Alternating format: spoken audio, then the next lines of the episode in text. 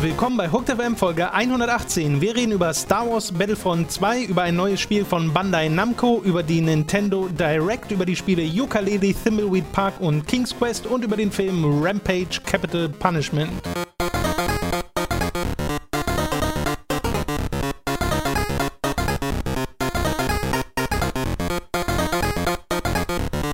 Robin, wollen wir den Leuten frohe Ostern wünschen oder ist das jetzt eigentlich schon zu spät? Es ist viel zu spät. Und wir haben, glaube ich, auch sehr viele Ungläubige in unserer Community, deswegen. Äh, deswegen Aber das ist ja, das hält ja viele Leute nicht davon ab, frohe Ostern zu wünschen und Ostern zu Das feiern. stimmt, aber da, also das, ich hatte ähm, am, mehrere Male die Erfahrung gemacht, dass ich bei einem, Sp in einem Späti war oder Dönerladen oder sonst irgendwas und ähm, dann mich der äh, Mitarbeiter dieses Dönerladens, die ja oft türkischer äh, Abstammung sind oder arabische Abstammung, mir dann frohe Ostern abgewünscht haben. Und ich dachte mir, okay, ist das jetzt anmaßend zu sagen, dir auch, weil ich einfach davon ausgehe, weil der in Deutschland lebt, ist er auch Christ, oder ist es anmaßend zu sagen, danke und zu gehen und einfach davon ausgehen, du bist bestimmt kein Christ und du bist bestimmt kein, oder du feierst bestimmt kein Ostern, auch wenn du kein Christ bist, weil du andere Abstammung hast. Ich glaube, Christian oder nicht hat wenig mit, inzwischen nur noch wenig mit frohe Osternwünschen zu tun, genauso wie Weihnachten oder sowas, weil das so viele auch Atheisten feiern und so. Aber das ist eine ganz andere Diskussion, die wollte ich gar nicht so komplex Genau, und das, anstoßen. deshalb äh, begrüßen wir euch hiermit zur neuen Folge Hooked on Topic.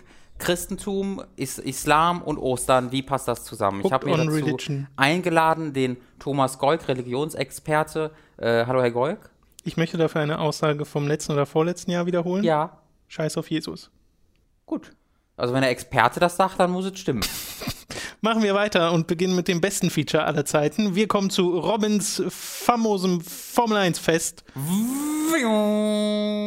Das war mal etwas schneller. Ja, weil das auch heute schneller, schneller gehen würde. Ich habe nämlich nur die Hälfte. Du warst aber schon beim letzten Mal sehr schnell.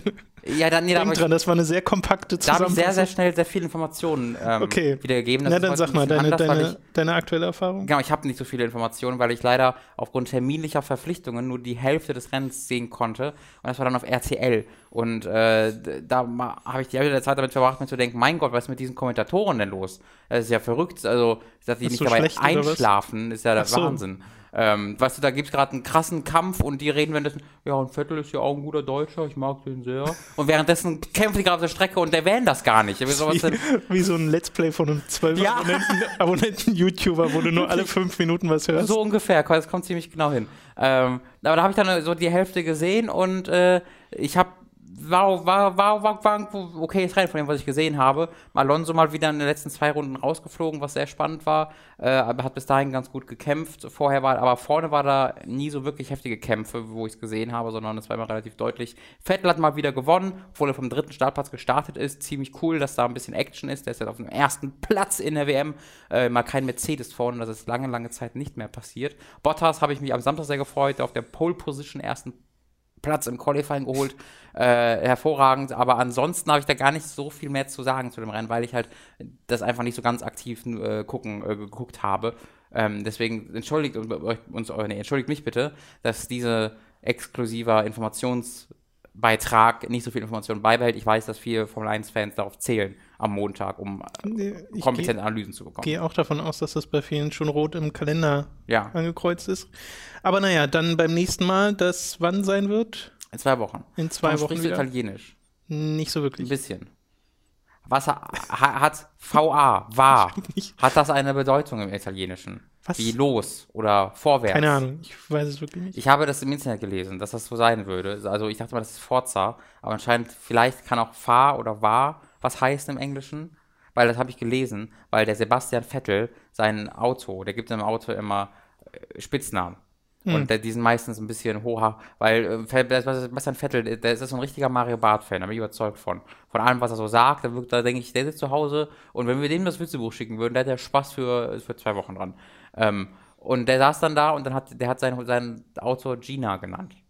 Und dann habe ich im Internet jemand gelesen, der dann meinte, aber das ist doch ein italienisches Auto, schreien die dann Vagina. Ich so Also ich habe gerade mal gegoogelt, war auf Italienisch heißt geht.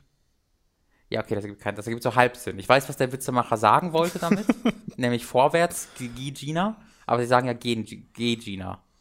Und das will ja keiner sagen. Nun, das soll es gewesen sein mit Robins famosem Formel 1 Fest. Ich breche das mal lieber ab. Jo. Stelle. Information der anderen. Ja, wirklich.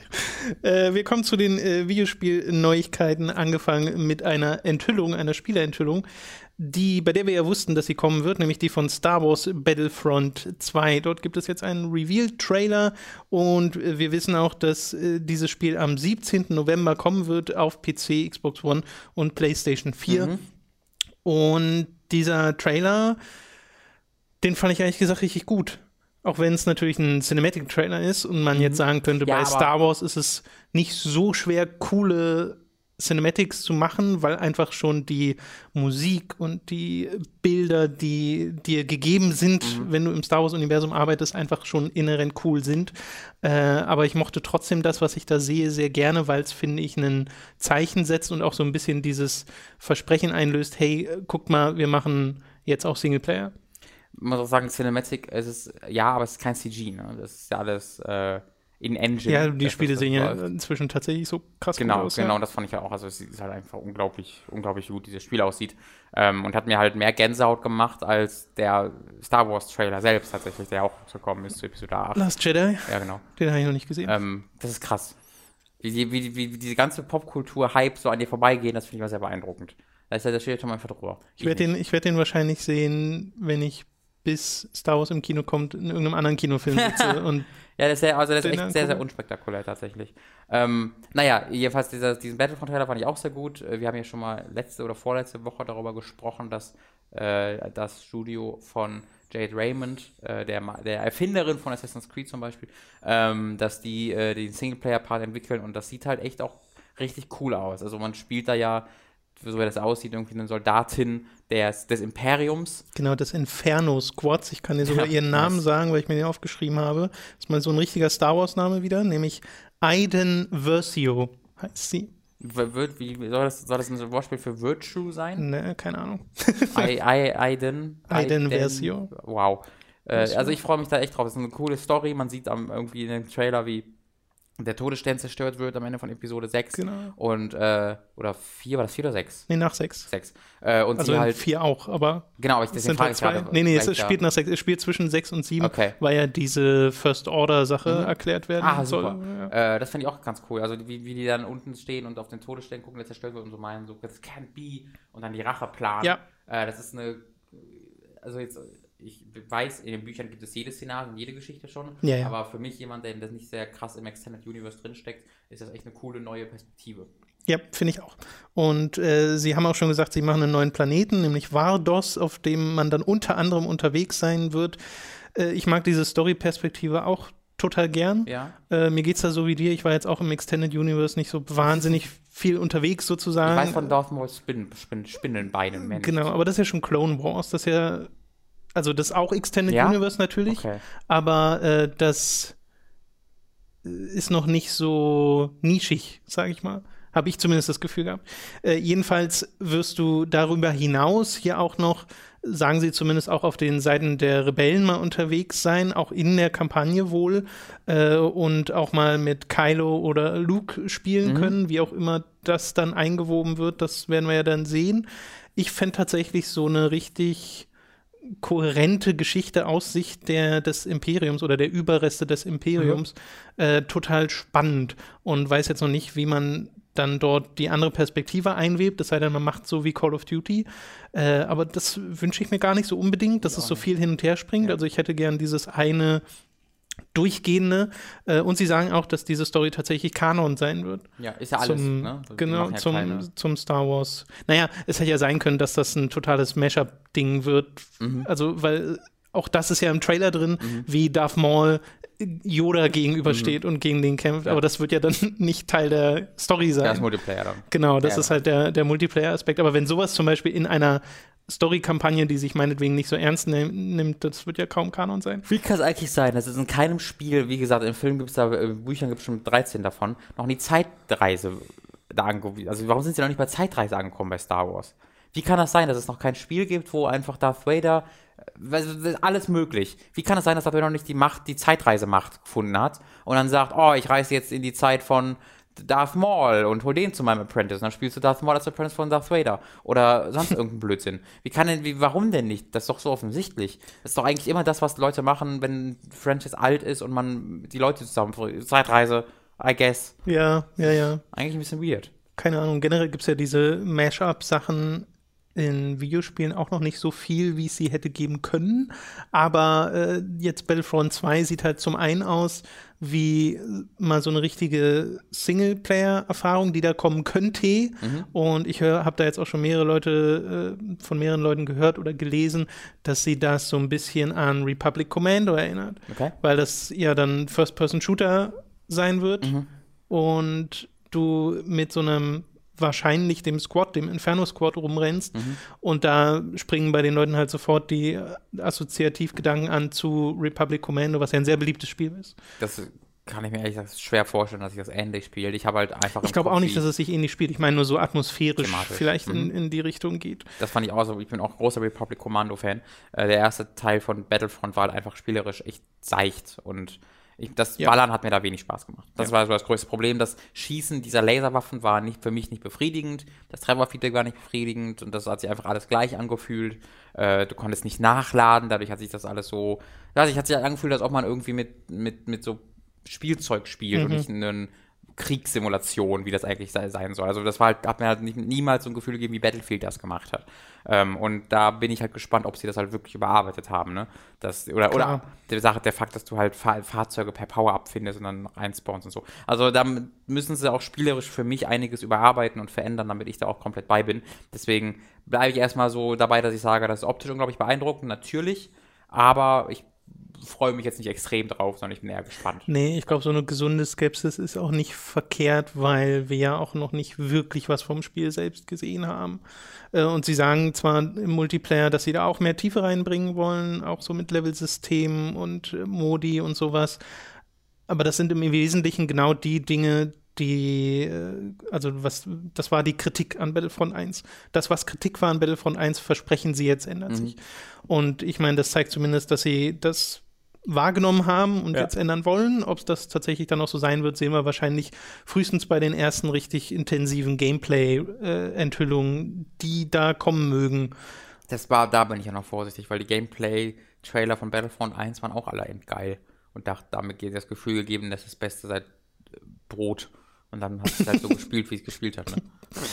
Ja, ja, klar. Deswegen ja, gesunde Skepsis ist nicht verkehrt. Aber ich finde, das ist ein sehr guter erster Eindruck. Mhm, auf jeden Fall. Und äh, ein bisschen drauf freuen tue ich mich schon.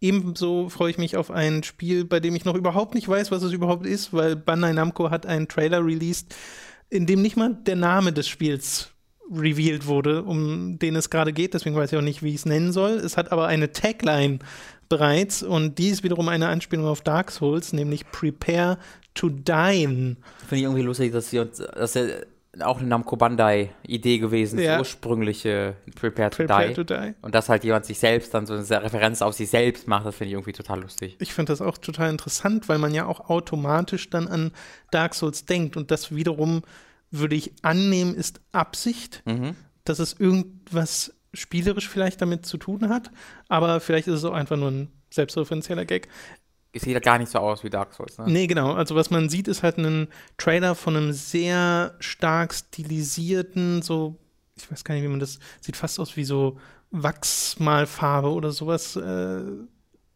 von einer Frau mit einer Gasmaske, die dann wiederum mit einem Bajonett durch die Gegend mhm. läuft und kämpft und du siehst so den Schatten von einem Typen, der sich in so eine Art Monster verwandelt und bei dem dann so äh, ja, Stacheln aus dem Rücken rauskommen und am Ende steht sie vor einem riesigen Dämonen, Monsterwesen, sonst was. Mhm. Und dann ist der Trailer vorbei und wie gesagt, das alles in so einem sehr monochrom gehaltenen Schwarz-Weiß-Stil, äh, mit dem, wie gesagt, ich kann es nicht anders als Wachsmalfarbe äh, ausdrücken, was ich meine damit.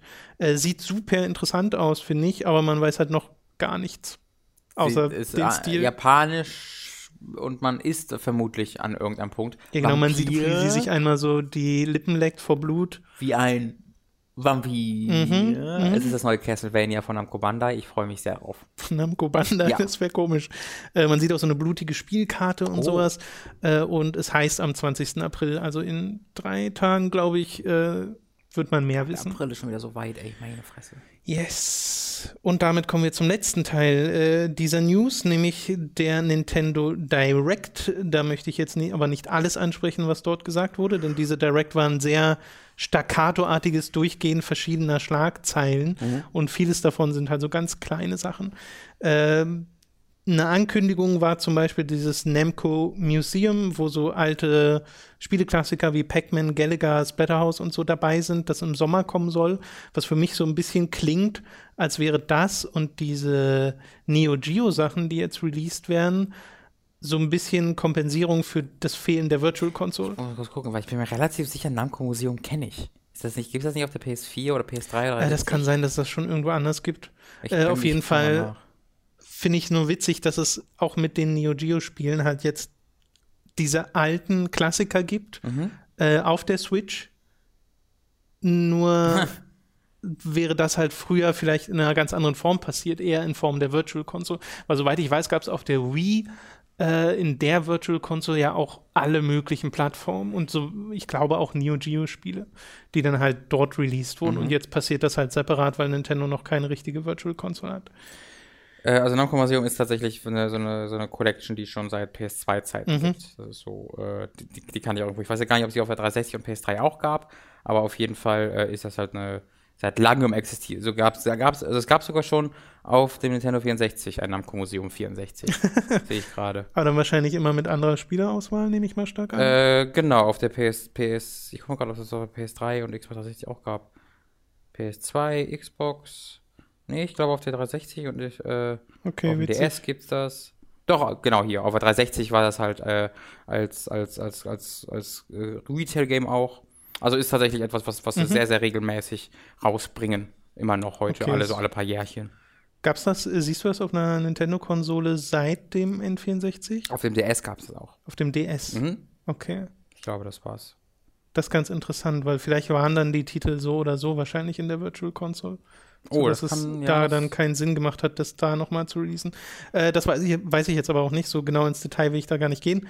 Auf der Nintendo Direct wurde weiterhin noch. Hast du ähm, schon gesagt, welche Spiele drin sind? Ähm, ja, ich habe ein paar genannt, aber Okay. jetzt nicht alle. Okay. Also halt, wie gesagt, Pac-Man, Gallagher und so. Halt die, die typischen Namco-Klassiker. Aber auch sowas wie Splatterhouse, was ich ganz Mhm. lustig finde. Splatoon 2 hat einen Release-Termin. Am 21. Juli Splatoon kommt House dieses 2. Spiel. Entschuldigung. Und es gibt einen neuen Modus, nämlich den Salmon Run, was so eine Art Koop-Modus sein wird. Den haben sie dort mit angekündigt. Genauso hat jetzt ARMS einen Release-Termin am 16. Juni. Das wird also so monatlich gestaffelt, kommen jetzt diese Spiele raus, weil ja jetzt Ende April kommt ja auch noch Mario Kart 8 Deluxe. Und dann hast du Monat für Monat wenigstens ein großes Nintendo-Spiel, was rauskommt. Und wie es dann mit Third Party aussieht, momentan bemühen sie sich ja scheinbar sehr auch um so Indie-Titel. Äh, da sind ja verschiedene Releases angepeilt, selbst wenn es dann nur alte Sachen sind, die geportet werden. Aber es scheint so, als ob sie sich zu bemühen, die Switch so ein bisschen zu füllen. Auch wenn diese ganz großen Sachen, ich meine, das sind halt ARMS und Splatoon 2 im Wesentlichen sind stets bemüht. stets bemüht, genau. äh, zu 3DS-Spielen gab es auch ein bisschen was, da will ich jetzt ehrlich gesagt nicht so viel drauf eingehen. Pikmin hat einen Release Ende Juli und Ever Oasis Ende Juni. Das ist ja ein sehr drollig aussehendes äh, RPG. Äh, falls ihr davon noch nicht gehört habt, einfach mal nach Ever Oasis googeln. Und ich glaube, das war es im Wesentlichen. Im Haben- amerikanischen Stream war noch sowas drin, dass die Switch-Station separat verkauft wird. äh, was mich jetzt auch nicht so sehr wundert. Mhm. Und ja, Haben die irgendwie erklärt, was Pikmin ist, was irgendwie eine Umsetzung vom ersten, zweiten, dritten Teil ist oder so? Das, ein neues Ne, das Spiel weiß ist? man doch schon. Ja? Dieses 3DS, äh, Hey Pikmin heißt es ja, glaube ich. Das ist so ein Sidescroller, was Neues. Okay. Also was komplett Neues. Genau, Gibt es auch schon einen Trailer zu. Genau, so. genau, das wusste ich auch. Ich wusste ja nicht, ob es eine Side-Scroll-Remake von dem ersten Teil oder sowas jetzt ist. Nicht. Weil sowas haben sie ja auch mit, also okay, Yoshi's Wii World war auch auf dem auf der Wii U ein Side-Scroll, aber die Menüs und sowas sind ja auch alle anders als auf dem 3DS. Äh, Nee, nee, das hier ist wirklich was Eigenes. Okay. Und was sehr komisches, nach wie vor. Yep, it is. Sehr merkwürdig, äh, aus Pikmin einen Sidescroller machen zu wollen. Aber gut, vielleicht ist es ja ein super Spiel. Mal gucken. Äh, achso, und Kirby wurde natürlich neu angekündigt. Jetzt habe ich leider den, War es ein neues Kirby-Spiel? den Namen gerade nicht äh, parat, aber Kirby hat ja irgendwie 25-jähriges, glaube ich. Okay. Genau, das erste war Kirby Clash Deluxe, was angekündigt wurde. Das ist ein E-Shop-Spiel. Aha. Team Kirby Clash Deluxe und Kirby's Blowout Blast Oh. wurde angekündigt. Ebenfalls ein E-Shop-Titel, der im Sommer rauskommen soll. Und äh, es gab sogar noch ein drittes, was angeteased wurde. Äh, ebenfalls für ein 3DS, so ein Multiplayer-Kirby, äh, wo es scheinbar noch nicht viel mehr dazu gibt. Also zwei Mini-Ding und ein Multiplayer-Ding. Jetzt kein Mainline, Side-Scroll, 2D, Jump-Run Kirby. Ja, sieht so aus. Ja. Sieht so aus. Machen sie öfter mal. Das ist Kirby ist halt so irgendwie so ein Experimentierding für Nintendo, habe ich so öfter das Gefühl. Ja, naja, und manchmal auch nicht. Manchmal ist es auch einfach nur Kirby. Ja. Oder oft sogar. yep. Aber äh, das soll ja nichts Schlechtes sein. Okay, wir kommen zu den äh, Spielen, die wir diese Woche gespielt haben. Angefangen mit Ukulele bei mir. Und äh, das, das habe ich noch nicht durch, das Spiel. Und ich weiß auch nicht, wie, ob ich das noch durchspielen werde, äh, weil die Erfahrung war eine ganz interessante. Ukulele ist ja im Wesentlichen ein neues Banjo-Kazooie von Playtonic Games, ganz vielen ehemaligen Rare-Entwicklern, die dort arbeiten, war ein Kickstarter, ein sehr erfolgreicher und trifft auf gemischte Gefühle in der Spielerschaft, äh, habe ich das Gefühl. Ja. Äh, und als ich die zuerst gelesen habe, konnte ich das nicht so ganz nachvollziehen, weil ich habe das Spiel ja mal drei Stunden an einem, äh, in einem Preview-Event gespielt und war da super angetan von dem Ding, weil ich das total mochte, was ich dort gespielt habe, weil es sich im Wesentlichen genauso gespielt hat wie ein altes N64-Spiel. Und das tut das auch nach wie vor. Also das ist Ukulele. Zu ganz großen Teilen ist es diese wirklich dieser spirituelle Nachfolger eines Banjo Kazooie, weil ja viele Sachen einfach eins zu eins Parallelen sind mit der Oberwelt, durch die du gehst, in der du auch diese Sammel-Items finden kannst, die du auch in den Welten selbst findest. Und du brauchst dann halt eine bestimmte Anzahl davon, um zum Bossgegner zu kommen, kriegst die ganze Zeit neue Fähigkeiten, die Voraussetzungen sind, um dann in neue Welten zu kommen, um dort wieder neue Fähigkeiten zu kriegen und so weiter und so fort. Und hast dann Welten, die du noch erweitern kannst, indem du ein paar der Sammelgegenstände einsetzt. Und die Welten werden dadurch einmal größer, wodurch du noch mehr Sachen darin sammeln kannst. Und das ist ja im Wesentlichen auch das Prinzip gewesen von Banjo-Kazooie, Banjo-Tooie und auch Donkey Kong 64, Bei- auch wenn Donkey Kong Bolts. krass übertrieben hat. Bitte? Nuts and Bolts, du vergisst immer das Beste in Banjo-Kazooie, was ich mich Genau, immer das, irritiert. das Beste. Und das macht mir zu großen Teilen auch wirklich Spaß. Allerdings habe ich das Gefühl, dass diese erste Welt, die sie gebaut haben, dieser Dschungel, durch den man da geht, Mhm. Ja, äh, dass das tatsächlich die beste Welt ist vom gesamten Mhm. Spiel. Weil da habe ich das Gefühl gehabt, das war am besten designt, das hat den Platz dieser Welt am besten genutzt, weil es sind sehr große Welten, durch die du da gehst. Und du hast halt verschiedene kleine Stellen, die dann einzelne Jump'n'Run-Herausforderungen sind oder einzelne Rätsel, die du lösen musst und kriegst dort dann halt die verschiedenen Pages, das sind so diese Hauptsammelgegenstände, diese Seiten, äh, die du hier sammelst. Und das ist in den späteren Levels nie so gut wie im ersten. Es gibt so Oh. eine Casino-Welt zum Ja, der hat Beispiel man vorher gesehen, die sah weird aus. äh, die ist riesig, also wirklich riesig. Also alles ist mega groß und weitläufig, wodurch halt viel, du viel Zeit mit Laufen verbringst. Und dann gibt es halt teilweise auch Challenges, die nicht so wirklich viel Spaß machen. Da gibt es zum Beispiel so einarmige Banditen.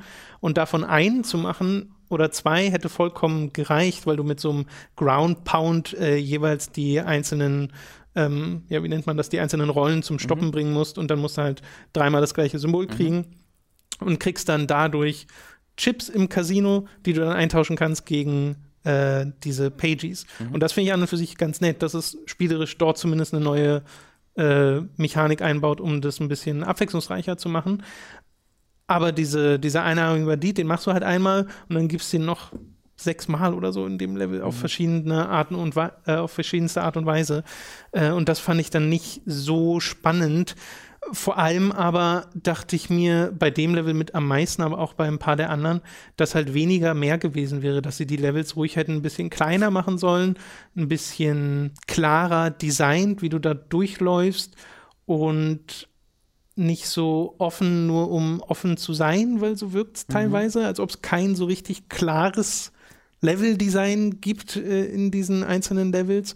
Und das ist ein bisschen schade, weil auch fünf Levels, finde ich, nicht so viel ist. Also fünf große Welten und die du dann noch einmal größer machen kannst. Also ist, das sind aber auch dann nur die, also du gehst jetzt nicht von diesen großen Welten in so kleinere Level rein. Also es sind nee, nee, du hast halt deine, fünf große Level. Du hast deine Oberwelt und dann halt fünf große Level, ja. Okay, okay. Genau.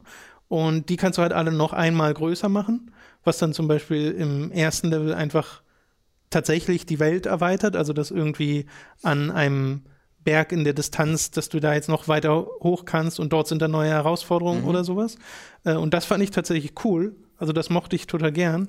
Aber dann gibt es auch welche im zweiten zum Beispiel, wo du in so einer Art Schloss eine Tür aufmachst durchs Erweitern dieser Welt und kannst dann dort so in sich geschlossene Rätsel Räume lösen, die aber keinen kohärenten Zusammenhang zum Rest der Welt hatten und die finde ich auch nicht sonderlich viel Spaß gemacht haben, weil dann ist es wirklich mehr Puzzle als weniger Jump'n'Run mhm.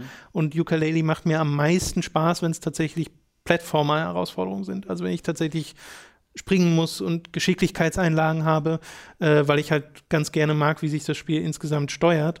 Aber die Rätselsachen, damit haben sie es meiner Meinung nach ein bisschen übertrieben. Trotzdem ist mir das Spiel insgesamt sehr sympathisch, weil ich halt den ganzen Look mag und den, den, ähm, ja, diesen, den Ton der Dialoge, weil das ja unheimlich selbstreferenziell ist und das waren ja die früheren Spiele auch schon äh, von Rare und bei Platonic ist es jetzt genauso, dass die ständig sich über sich selbst und auch so ein bisschen über die Industrie um sie herum lustig machen und das finde ich auf eine sehr sympathische Art und Weise, die auch meistens funktioniert.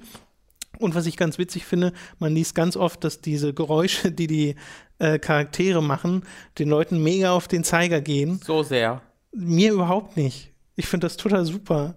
Craziness. Ich mochte das schon früher total gern in Banjo Kazooie und so Papa. und war dann total überrascht, als äh, ich so gelesen habe, dass das ja bei tatsächlich vielen ein Kritikpunkt ist, dass das einfach nur nervt. Und ich denke mir so, nö, warum denn? Naja, weil du nichts skippen kannst. Doch kannst du ja aber ganz oft aber ganz oft auch nicht. So in Cutscenes, wenn du halt, wenn du halt eine Cutscene hast, wirklich, dann, also wenn du jetzt. Ja, aber davon gibt es halt nicht so viele. Da okay. hast du halt am Anfang, am Anfang vor allem viele, ja. eine lange und danach. Aber noch. währenddessen hast du halt dann Leute, die dann.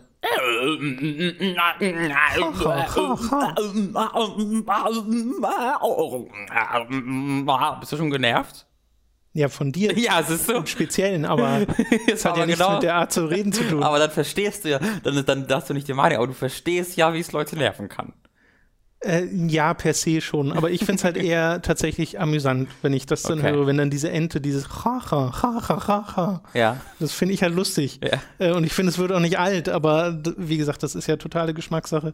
Ist ja okay, wenn das äh, Leute stört. Aber wie gesagt, in den meisten Dialogen kann man es auch tatsächlich skippen. Wenn mhm. du zweimal A drückst, dann wird die ganze Textzeile sofort angezeigt und sie hören halt mhm. auf zu, äh, zu labern. Ähm, wer weiß, vielleicht haben sie das erst reingepatcht. das wäre schön. Das, wär, das, also, das glaube ich auch nicht. Ich bin der äh, Meinung, nee, nee, das ging hab, auch schon. Ich habe ja den Anfang des Spiels gespielt, wo es halt mehrere Cutscenes gab und wo ich mir so oft dachte, oh, please stop.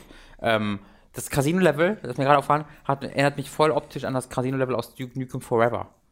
Mhm wo du mit okay. einem kleinen Wagen so durchfährst ja, und das ja, ist auch ja, so groß. Das hat äh, so rückblickend erinnert mich das irgendwie so ein bisschen daran.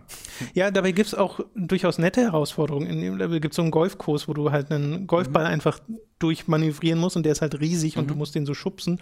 Äh, und das finde ich dann gar nicht verkehrt, das kann man ja machen. Aber warum dieses Level so übertrieben groß sein muss, verstehe ich nicht. Und ich hätte mir halt gewünscht, dass man einfach diese Erweiterungsmechanik vielleicht ein bisschen zurückfährt dass du jetzt nicht noch mehr Zeit in diesem einen Level verbringst, weil du verbringst so oder so schon sehr viel Zeit in diesen äh, einzelnen Welten, sondern lieber es noch drei zusätzliche Welten gäbe, die dann nochmal drei unterschiedliche Szenarien bieten und das wäre halt cool gewesen. Mhm. Weil ich meine, du fängst halt an mit Dschungel und dann kommt Eiswelt und dann kommt aber nicht noch Lavawelt und äh, es geht so weiter, sondern äh, sie machen ja, wie gesagt, Casino-Welt ist ja schon mal eher unüblich. Ja. Äh, und sie machen dann auch noch ein bisschen was damit. Es, äh, meine Erwartungshaltung nach dem Preview-Event, wo ich es ja selbst gespielt habe lange, war eine deutlich positivere, als jetzt, nachdem ich es irgendwie acht Stunden oder so mhm. gespielt habe. Äh, und ich meine, ich habe inzwischen jede Welt gesehen und äh, habe irgendwie deutlich über die Hälfte dieser Pages gesammelt äh, und brauche aber insgesamt, glaube ich, 100, um den Boss anzugehen. Also das habe ich einfach noch nicht gemacht. Ich Okay. müsste also noch eine ganze Weile weiterspielen, um noch den Rest zu sammeln. Und vielleicht mache ich das auch nochmal, aber momentan ist so, habe ich so das Gefühl bereits so das Beste erlebt zu haben, was mir Ukulele äh, zu bieten hatte. Und das ist ein bisschen schade. Ja. Allerdings glaube ich auch, dass es ein extrem guter Setup ist für einen Nachfolger, wenn sie sich das so ein bisschen zu Herzen nehmen. Und ja, dann vielleicht mehr Levels machen oder sowas, ich weiß nicht. Wie würde der heißen? Äh, Tukalele. Tukalele? Ja, Ja, ja. ne? Äh, Wird dann aber, muss der Yuka zu einem Tuka werden? zu einem was? Ein Tuka ist das. Ein das Tukan? Ja, Das wäre nicht schlecht. eigentlich schon, oder? Tukan. Da wurde, ja, leider wurde Yuka aufgefressen. Er ist nun Tukan. Ja, oder er verwandelt sich, ist doch egal. Kann, kannst du auch erklären, wie du willst. Ja, magischer. Man verwandelt sich ja auch in den Levels in verschiedene Sachen. Ja. Ach, Äh, echt? Das wusste ich gar nicht. Unter anderem in, den, in so einen Schneeschiebetruck oder so. Das ist Okay. so not an manchen. Stellen. Weird. Aber ich mag halt auch, wie random das ist. Dieses, das ist halt, glaube ich, so ein Gefühl, das das geweckt hat, was es auf jeden Fall geschafft hat, ist dieses nostalgische, ey, ich spiele einen 3D-Plattformer äh, wie Anno 1999. Okay. Äh, und das mag ich halt total. Deswegen kann ich diesem Spiel auch nicht wirklich böse sein, weil ich es halt so sympathisch finde. Trotzdem hat es halt diverse Level-Design-Schnitzer.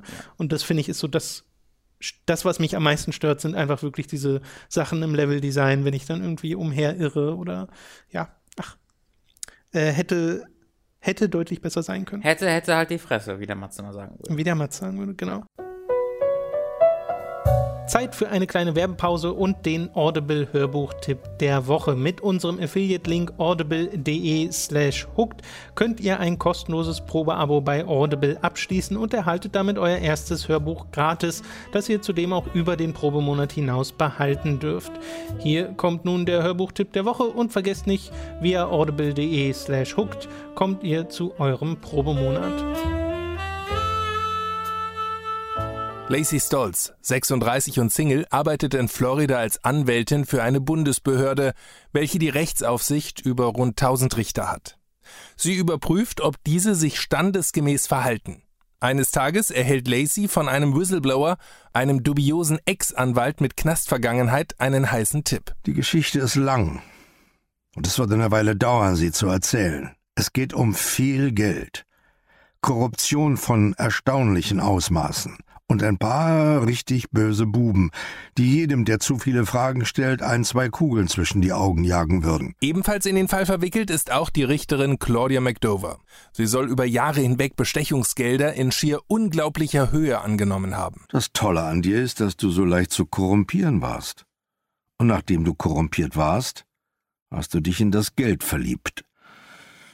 Was ich sagen will, ist, ich bin nicht sicher, ob ich einen anderen Richter finde, der sich so leicht kaufen lässt. Drahtzieher ist angeblich der in die Jahre gekommene Mafioso Von Dubose, der seine Gegner rücksichtslos aus dem Weg räumt. Dieser Hurensohn hat 40.000 Dollar von einer meiner Firmen gestohlen. Ich will, dass er im Knast verreckt. Am besten durch eine Prügelei. Hast du das verstanden, Claudia? Komm schon, Von. Ich habe ihm deinetwegen die Höchststrafe gegeben. Er hat lange genug gesessen. Der arme Kerl stirbt sowieso bald, genau wie seine Frau. Lass doch mal Gnade walten. Niemals, Claudia. Ich lasse nie Gnade walten. Lacey kann es nicht fassen, nimmt die Ermittlungen auf und gerät schon bald selbst in tödliche Gefahr. Als der Airbag in ihrem Lenkrad explodierte und gegen Lacys Oberkörper und Gesicht prallte, verlor sie das Bewusstsein. Ihr Kopf schlug gegen den Himmel des Prius, der eingedrückt war und ihr einen Riss über den Schädel zog. Gesellschaftskritisch glaubwürdig und von der ersten bis zur letzten Sekunde absolut fesselnd. Bestechung von John Grisham gibt es, wie immer gelesen von Ex-Tatort-Kommissar Charles Brauer, ab sofort in der ungekürzten Version als digitales Hörbuch bei Audible. Ich mache mal direkt weiter, wo wir schon bei einem Nostalgie-Thema sind, äh, mit Thimbleweed Park. Das habe ich auch noch nicht durchgespielt. Äh, bin mittendrin, irgendwie bei fünf, sechs Stunden, glaube ich, inzwischen. Und bin da auch ein bisschen zwiegespalten. Was ich super gerne mag, ist der Stil, die Musik und die gesamte Atmosphäre dieses Spiels, weil es sich so herrlich retro anfühlt, aber trotzdem so ein paar super clevere Sachen drin sind, äh, die es halt angenehmer machen zu spielen. Zum einen diese inzwischen ja typische Highlight-Funktion von Adventure-Spielen, dass du Tab gedrückt halten kannst und siehst halt Ja. alle interaktiven Gegenstände, musst also nicht Pixeljagd machen. Äh, und zum anderen, dass du den, den Mauszeiger vor, deinem, vor deiner Figur gedrückt halten kannst und dann läuft sie dem Mauszeiger quasi nach, ohne Okay. dass du immer wieder klicken musst. Und zwar auch schneller, also rennt quasi, statt normal zu gehen, wenn du nur einmal irgendwo hinklickst. Super angenehm, gute Komfortfunktion, Ja. finde ich toll, dass das da drin ist. Spielt sich also nicht altbacken, obwohl es halt total so aussieht. Genauso wie ja, dass du dieses Gestenmenü hast, wie in einem alten LucasArts Adventure mit äh, Pick-up und Talk-to und so. Aber normalerweise Rechtsklick schon das, wenn du auf eine Tür rechts klickst, ist das automatisch Open Door. So. Also, dass es kontextsensitiv ist und du nur, wenn du irgendwie was Bestimmtes aufnehmen willst oder irgendwas Bestimmtes triggern willst, wirklich diese Gesten brauchst. Äh, und das ist halt sehr angenehm. Und ich mag auch die Story total gern, die halt so anfängt als Murder Mystery im Wesentlichen, findest eine Leiche unter einer Brücke und spielst zwei FBI-Agenten, die dann ähm, ja herausfinden müssen, wer das war. Und kommst nach Thimbleweed Park, so einer kleinen verschrobenen Stadt, und redest als erstes unter anderem mit einem Sheriff, der äh, dann mehrere Persönlichkeiten einnimmt. Der ist später auch noch gleichzeitig der Hotelmanager und verkleidet, verkleidet sich halt immer total schlecht und sagt immer, nein, nein, ich bin nicht der Sheriff. Der Sheriff ist der, der diese komische äh, Sprachgewohnheit hat, weil der an jeden, an jedes zweite Wort irgendwie so ein Reno ranhängt und der Hotelmanager hängt aber an Okay, jedes Reno. zweite Wort so ein Abu heran. I can, I can help you, Abu. Oh, und so. jeez. Äh, und das ist so der Stick dieses Charakters, der halt mehrere Rollen da einnimmt. Und da fragt sich schon, äh, was geht denn hier ab? Und das mag ich super gern, auch wie es äh, später noch diese Geschichte deutlich ausweitet und es doch ein bisschen mehr ist als einfach nur ein Murder-Mystery und halt die Tatsache, dass es alles so mega absurd ist, weil es halt diesen, auch das äh, halt, ne, diesen klassischen Humor hat, ähm, den man auch kennt von alten LucasArts-Spielen und alten Ron Gilbert-Spielen im Speziellen. Was wiederum bei mir bisher nur so halb funktioniert, äh, ist die Rätselstruktur des Spiels. Weil, und ich meine, ein bisschen bin ich selbst schuld, weil ich den Hard Mode gewählt habe. Du hast Wahl zwischen Casual und Hard Mode und ich dachte mir, ich habe ja Adventure-Spiele gespielt, kann ja den Hard Mode spielen. Ähm, äh, weil sowas gab es bei Monkey Island 3 oder bei Monkey Island generell äh, auch schon Ja. dass du immer wählen kannst, will ich alle Rätsel haben oder nehme ich diese einfache Variante, wo halt ein paar der Rätsel verkürzt sind sozusagen. Äh, und ich habe schon immer mit diesen, in dieser schwereren Version gespielt, wo alle Rätsel drin sind. Und das, äh, ich frage mich die ganze Zeit, ob ich das so ein bisschen bereue, weil es ein extrem überwältigt, habe ich das Gefühl, das Spiel. Weil du sehr schnell ein sehr volles Inventar hast, weil du unheimlich viel Kram aufsammeln kannst und nicht alles, was du aufsammelst, ist überhaupt relevant. Manche Sachen sind einfach nur Sachen, ein Gag und später hast du das Item nicht mehr und du hast es auch nie gebraucht. So. Äh, und das war's dann. Das heißt, du hast zwei Charaktere erstmal, zwischen denen du hin und her schalten kannst und hast dann unheimlich viele Items, die du wechseln musst und die du ja auch hin und her geben kannst zwischen den zwei Charakteren. Und es gibt manchmal Rätsel, wo du tatsächlich beide benutzen musst, wo zum Beispiel einer irgendwie an Ort X steht, etwas triggern muss und der andere muss bereits an Ort Y stehen, um dann darauf zu reagieren, weil wenn du nur einen benutzen würdest und den langen Weg gehen würdest, dann wäre das, was du getriggert hast, schon wieder vorbei, Ja. um mal nicht ins Detail gehen zu müssen. Ähm, was dagegen habe ich überhaupt nichts, aber was mich halt überwältigt hat, ist, dass es dir sehr schnell diesen Ort öffnet und du diverse Bildschirme hast, die du komplett untersuchen kannst, ein immer volleres Inventar bekommst bei zwei Charakteren und später noch mehr Charaktere. Okay. Also es geht über die zwei Charaktere hinaus. Ich hatte zwischendrin oder bin jetzt an einem Punkt, wo ich halt zwischen fünf Charakteren wechseln kann Not bad. Äh, die alle ihre eigene To-Do-Liste haben. Und das muss man sagen, gefällt mir wieder gut. Das ist wieder so eine, so eine Zugeständnis an die Moderne im Wesentlichen. Jeder Charakter hat so eine Liste im Inventar, so ein, so ein Notizpad. Und da steht eine To-Do-Liste Mhm. drauf und die wird immer abgehakt, wenn du das jeweilige schon durch hast. So eine Art Questlog für ein klassisches Point-and-Click-Adventure. der frustrierenderen Sachen an Point-and-Click-Adventures oftmals, dass du halt nicht weißt, was die Rätsel, was ein, was ein Rätsel ist und was eine Anekdote ist oder was du erst später machen musst. Ganz auch ganz, äh, Hm. ganz gern gesehen das Problem, dass man eine Lösung hat, aber die funktioniert nicht, weil man die Genau. noch nicht machen kann. Deswegen bin ich da eigentlich großer Fan von. Äh, das fand ich auch äh, sehr gut und ich hatte bis jetzt auch noch kein Rätsel, bei dem ich sagen würde, eine Lösung ist zwingend notwendig. Trotzdem habe ich schon die Lösung benutzt, einfach nur aus dem Grund, dass ich Sachen übersehen habe. Mhm. Weil wenn du Zugriff auf irgendwie zehn verschiedene Bildschirme hast mit haufenweise Gegenständen oder so, übersiehst du halt schon fast zwangsweise etwas. Und trotz Highlight-Funktion habe ich an einer Stelle einen kompletten Raum übersehen. Mhm. Und als ich das dann gelesen habe, dachte ich mir, oh, oh, hier wäre ich halt nicht nochmal hingegangen, Ja. weil ich dachte, ich wäre wär fertig gewesen auf Ja. dem Bildschirm. Äh, und das ist dann so, klar, da fässt man sich dann ein bisschen an den Kopf und findet dann einen neuen Gegenstand und weiß dann aber sofort, ach, ich brauche den hierfür, okay, und danach erklärt sich schon fast von selbst. Das heißt, ich bin auch auf kein Rätsel gestoßen, bei dem ich sagen würde, das ist ja total unlogisch, da kann ja niemand drauf kommen, Okay. sondern habe eher so dieses Gefühl, es ist so viel Stuff, das ich hier gleichzeitig machen muss, es fällt mir schwer, das alles im Kopf zu behalten, wo genau was war. Was dazu Das passt, ist diese dass du schwer Überwältigung. hast, muss man sagen. Ne? Äh, genau, da werden die Rätsel halt, wenn du auf Casual-Modus gehst, einfach verkürzt. Mhm. Teilweise. Trotzdem hättest du ja Zugriff auf diese ganzen Charaktere, auf diese ganzen äh, Orte. Äh, das erinnert mich sehr an Monkey Island 2, wo du nach diesem, nach diesem ersten Kapitel im Wesentlichen Zugriff auf irgendwie drei Inseln hast gleichzeitig und unheimlich viel Ja. erforschen und aufnehmen kannst. Und ich war da auch schon total überwältigt an dieser Stelle. Das hat mich sehr daran erinnert. Äh, trotzdem habe ich meine Freude damit, weil das halt auch da natürlich wieder sehr in die Nostalgie-Schiene geht, aber sich halt nicht alt anfühlt. Ich höre da sehr positive Sachen zu den Dialogen, zu der Voice Acting und so. Da äh, meine ich, da habe ich gehört, dass Leute sehr begeistert davon oder sehr zufrieden damit waren, zumindest. Ja, ne, es macht einfach Spaß, die Dialoge zu lesen, beziehungsweise den Leuten zuzuhören und die ganzen mal mehr und mal weniger offensichtlich versteckten Gags zu finden und Anspielungen auf die alten LucasArts Adventure gibt es auch en masse. Ja. Äh, man könnte sogar meinen, ist ein bisschen obsessiv teilweise, aber äh, das stört mich nicht wirklich. Also ja, das ist, ein bisschen ist sehr Sache, sympathisch. Ne? Das ist halt so ein bisschen Ukalilis äh, Referenzen an den 64 sind ein bisschen Genau. obsessiv, aber ist ja, ey, ist ja Sinn der Sache.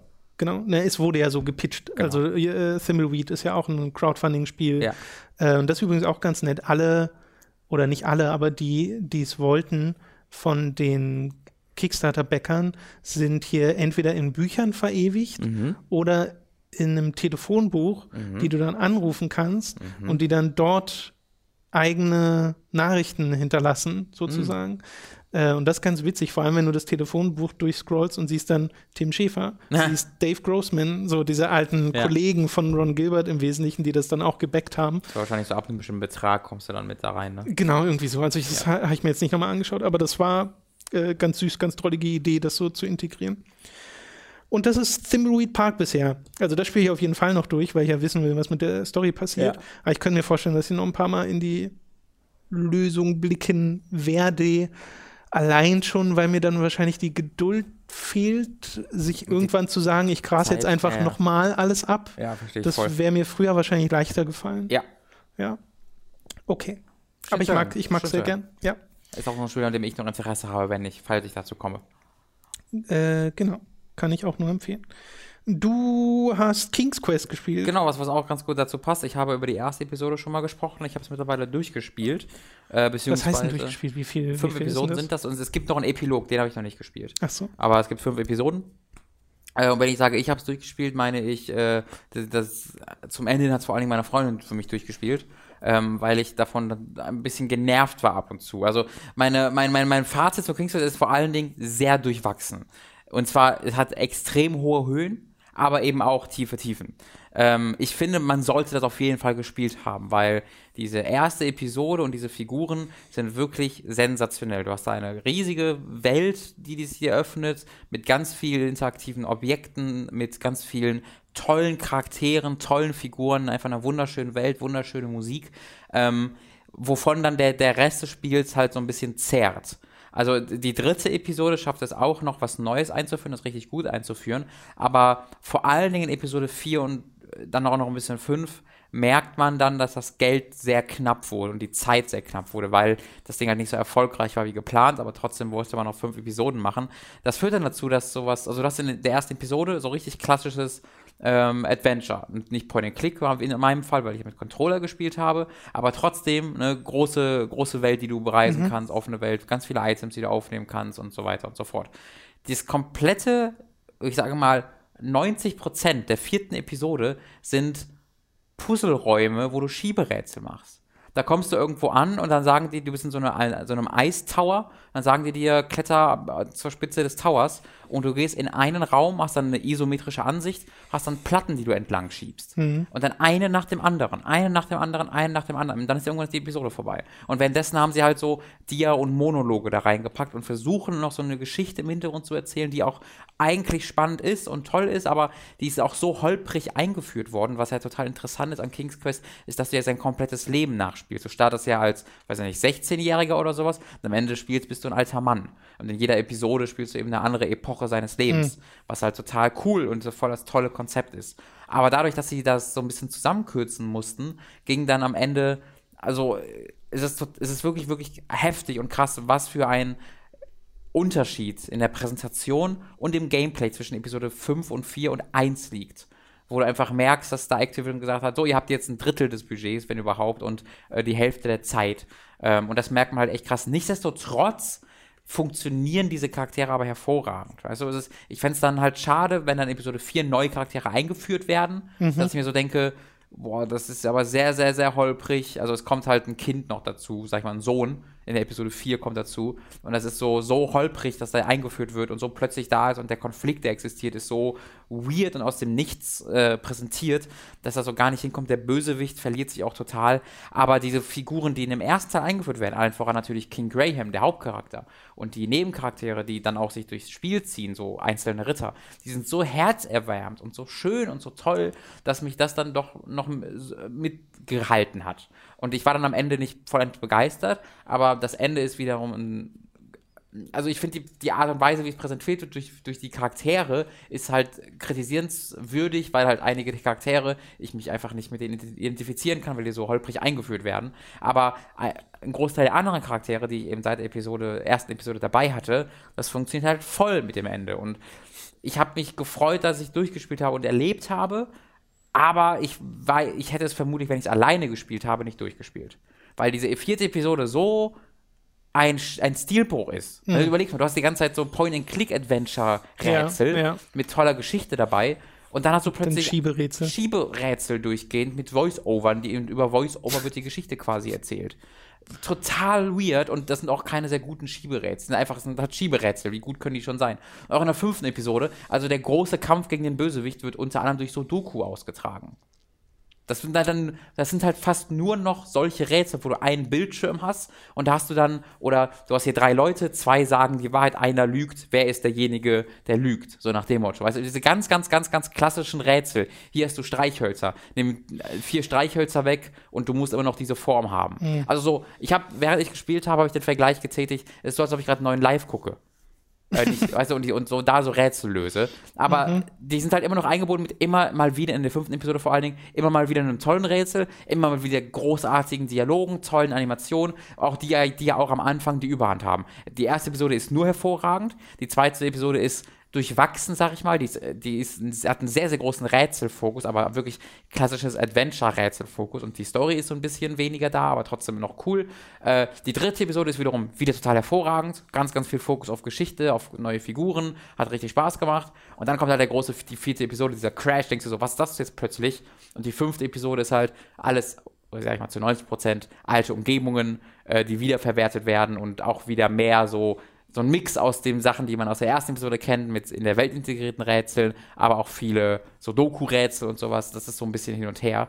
So dass ich mich sehr hin und her gerissen fühle, aber insgesamt schon froh war, dass ich es gespielt habe, weil es einfach die Höhen so hoch war und ich echt gelacht habe immer wieder äh, und die Charaktere toll waren.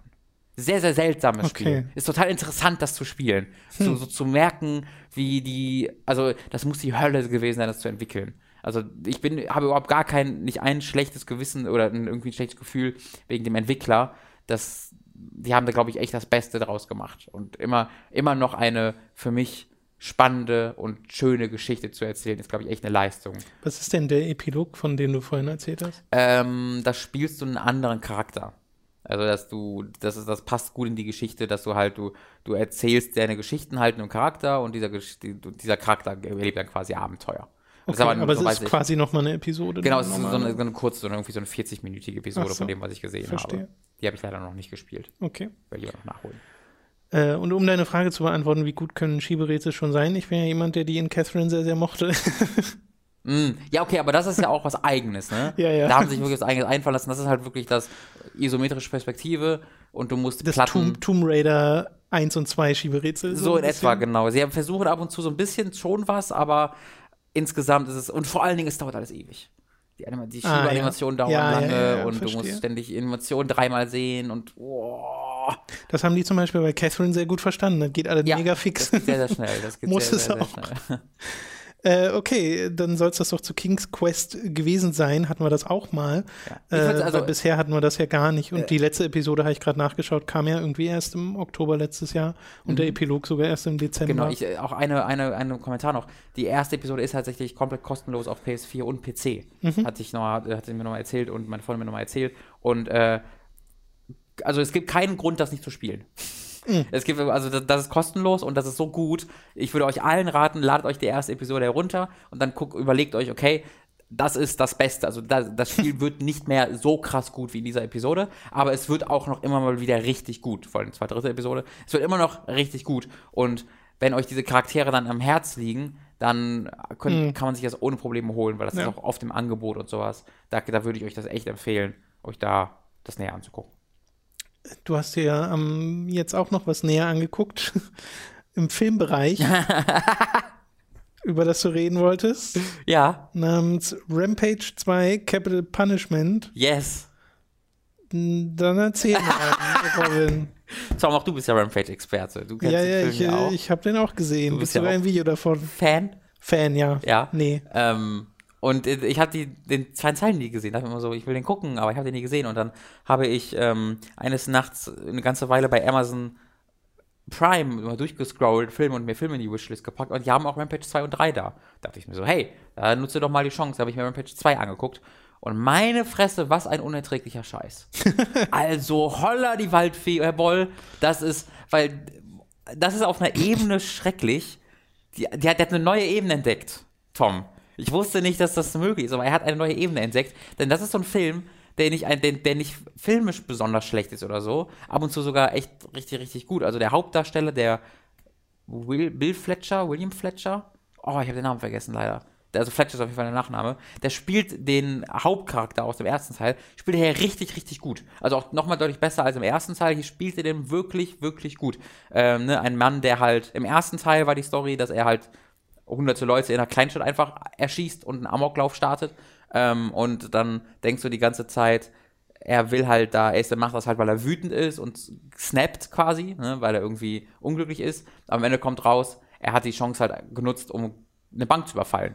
So, das war halt ein, er, ist, die Leute sind ihm auch egal, er tötet, er tötet Leute, das macht er, das ist, das ist ihm nicht wichtig, aber er hatte eine, das, die, die, der Grund dafür war eigentlich nicht, dass er wütend und gesnappt ist, sondern dass er eine Bank überfallen hat. Das fand ich einen ganz schönen Twist, dass das sowas rational, also nicht rational, aber du weißt, was ich meine.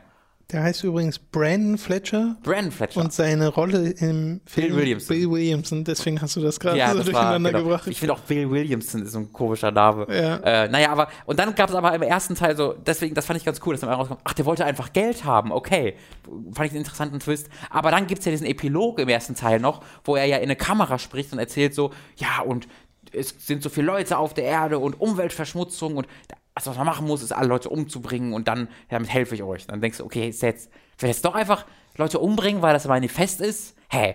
Und auf diese, und dieser Film geht halt so unfassbar krass, so double down da drauf. Und nicht nur das, Tom.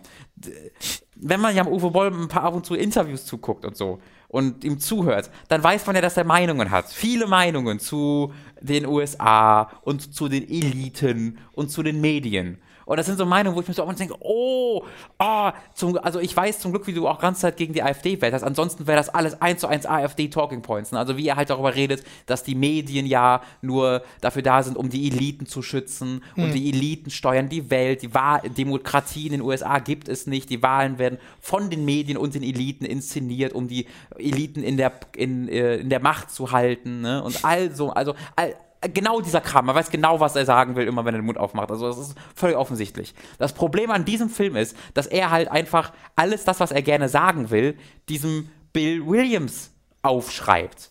Und es gibt halt, und er, seine, sein, sein Plan in diesem Film ist quasi, einen Fernsehsender zu überfallen, da Leute umzubringen und dann halt dazu zu schaffen, dass er quasi seine Message ausstrahlen kann. Aber das Problem ist, Tom, dass Uwe Boll seine eigene Weltanschauung einem verrückten Massenmörder auf die, auf, als Charakter aufschreibt, aber wir den Massenmörder nicht doof finden sollen, sondern wir sagen wollen, oh, krass. Und dann gibt's halt Szenen, also wirklich einfach nur Szenen, wo Bill Williams sind 15 Minuten oder 10 Minuten da in die Kamera redet und wir sehen, wie er in die Kamera einfach nur redet und diese Ken FM Manifest, so ein Manifesto hält. Und währenddessen wird dann Footage von, von Saddam Hussein und George Bush und alles zwischengeschnitten. Und du denkst, ich denke dir eigentlich, also in jedem anderen Film würde ich mir denken, ich, die wollen mir gerade zeigen, wie verrückt er ist und wie der komplett off the deep end geht. Aber hier weiß ich, nee, das denkt Uwe Boll wirklich und ich soll gerade sagen, oh, krass, das stimmt. Und dann sagt er halt, sein Manifest ist halt, kill the rich. Wenn ihr reiche Leute, Eliten seht, hängt sie vom nächsten Baum. Ihr, ihr müsst das in eure Hand nehmen. Die Oligarchen, die Reichen, die Banker, die Politiker, die Senatoren, bringt sie um. Sie unterdrücken euch. Und das wird dann mega unangenehm immer mehr, weil du so mehr, und Uwe Boll spielt auch selbst hier mit übrigens, was auch schön ist. Aber, aber wie du halt merkst, dass Uwe Boll gerade seine Weltanschauung dir präsentiert und er nicht versteht, warum das problematisch ist, dass er sich so wohl damit fühlt, diese Weltanschauung einem verrückten Massenmörder auf die Seele zu schreiben. Und er nennt ihn ja auch in den, in den Beschreibungen dieses Films, wird Bill Williamson Anti-Hero genannt. Und ähm, was da alles macht in diesem Film. Es gibt eine Szene, wo, also der sitzt in einem Raum irgendwie und hält dann irgendwie so 20 Geiseln. Am Anfang, der killt erstmal 100 Leute in einem äh, Gebäude. Du hast so eine so Zeitlupe, wie er die Leute alle erschießt. Und dann holt, nimmt er die als Geisel, weil der halt ne, seine Message raus, äh, raus broadcasten will. Und dann gibt's halt da eine Szene, da ist, da ist eine Frau und die Frau sagt, fängt an zu heulen. Er sagt so, warum guckst du mich so an? Was ist los? Warum, was, was willst du von mir? Und die Frau meint so, du hast meine Schwester im ersten Film getötet. Und dann, und dann sagt er, also, oh ja, das war die, die war richtig dumm, die bringt mir richtig auf den Sack. Willst, willst du mich jetzt schlagen? Willst du mich jetzt schlagen? Und die so, oh ja, ich will dich umbringen. Hm, okay. Hast Wut in dir, willst du dir gern ausleben, ne? Und dann holt er einen anderen einen Typen, also eine Frau, ne? Und dann sagt er zu einem Typen, hey, guck mal hier, die ist wütend, die will Gewalt ausleben, schlag die. Und dann zwingt der, der sie halt dazu, den Mann halt dazu, dass er die Frau verprügelt. Dann muss die soll die Frau sich wehren. Und irgendwann sagt der Typ, nein, das mache ich nicht. Und er sagt so, ja gut, du hast Balls. So. Aber das ist halt dieser Typ, der dazu zwingt, diesen Mann, dass, dass er diese Frau verprügelt. Und drei Minuten später sagt er diese Dinge und dann wird Saddam Hussein dahinter gestellt und ich soll sagen, oh, das stimmt, der, das stimmt, ich, werd, ich bin ja voll der Schieb, Schiepel, wacht mal auf. Also ich, das war wirklich ein Schritt vor und Chemtrails. Äh, ganz unerträglich. Und was ich mir auch denke, wenn das halt irgendwie so jemand guckt, der dafür empfänglich ist und der sowieso schon irgendwie da politisch irgendwie in diesem Spektrum ist, und er guckt dann diesen Film und denkt dann, ja, stimmt, voll, und wird halt noch mehr in diese Richtung getrieben. Sag mal, wenn du jetzt sagst, du siehst das ja nur so, weil du halt irgendwie Uwe Bolls Aussagen kennst, wenn jemand nicht Uwe Bolls Aussagen kennt, kann man das dann nicht eigentlich auch trotzdem Satire? als Kritik und Satire empfinden, dass es wohl so diese Denkweise aufs Korn nimmt und sie als irre deklariert, weil sie halt glaub, in Form eines Ja. Wahnsinnigen im Wesentlichen präsentiert wird. Ich glaube, das könnte man, aber das, der Film gibt dir halt dadurch, dass dann diese Echtweltszenen dahinter geschnitten werden. Es gibt zu keinem Punkt in diesem Film sagt irgendjemand, dass er, dass er verrückt, du dumm? ja. Also es wird halt nie dir das Gefühl gegeben, dass der von, dass der verrückt ist. Das ist so ein bisschen das Problem. Wenn du selbst diese Einstellung hast, so wie ich, und einfach so denkst, das ist ja das Verrückteste, was, was, was, das, das ist ja einfach verrückt. Ähm, aber der Film gibt sich halt die allergrößte Mühe, dir das Gefühl zu geben, dass das, was er sagt, halt die Offenbarung ist, weißt du? Und deswegen, ich glaube, das kann man, aber der Film gibt sich die allergrößte Mühe, dass es nicht als Satire interpretiert werden kann. Übrigens, ich habe ja Uwe Boll erwähnt, Uwe Boll spielt da den Chef von diesem TV-Sender, der hat irgendwie so eine Handvoll Lines in diesem Film, aber das wird halt auch nie, der heißt halt irgendwie auch John oder irgendwie sowas oder Jake, irgendwie einen englischen Namen. Und du hast halt nur Kanadier und Amerikaner und Engländer in diesem Film. Und dann hast du einfach Uwe Boll, der mit seinem absolut nicht hörbaren deutschen Akzent, wie ja jeder weiß, äh, auch teilweise grammatikalisch etwas schwierige Dinge sagt. Und das wird halt nie, nie angesprochen oder erwähnt. Wie dann er so, yes, yes, he killed everyone. It was, it was really crazy. Und dann hast du den Polizisten, der einfach, ja, und was ist passiert? Oh, it was, the, it was the most insane thing I have ever seen. Yes, yes. I'm going to the table now. Mhm, okay. Goodbye. so, was soll das denn? Oh, naja. Okay, ich glaube, das, das war's dann, oder? Willst du Ich noch glaube auch. was?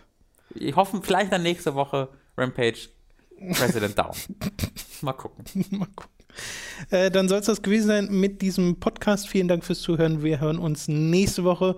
Wir würden uns natürlich wieder freuen, wenn ihr uns unterstützen könntet. Auf patreon.com slash hooked kann man das monatlich finanziell tun. Ansonsten gibt es noch Audible, wie in der Mitte erwähnt, mit audible.de slash hooked und einem kostenlosen Probemonat dort. Oder ihr holt euch etwas auf Amazon, zum Beispiel Rampage, Capital Hey. Punishment. Super. Oder ein paar KFM-Bücher, wenn ihr einmal dabei seid. Und wir freuen uns auch über positive iTunes-Bewertungen oder wenn ihr mal in unseren Get Shirts Shop reinschaut. Den Link dazu gibt es auf unserer Homepage und auch in der Beschreibung auf YouTube zum Beispiel. Äh, ja, da gibt es ganz viele Arten, wie ihr uns unterstützen könnt. Ich Vielen Dank äh, dafür. bedanke mich vielmals. Und bis zum nächsten Mal. Tschüss.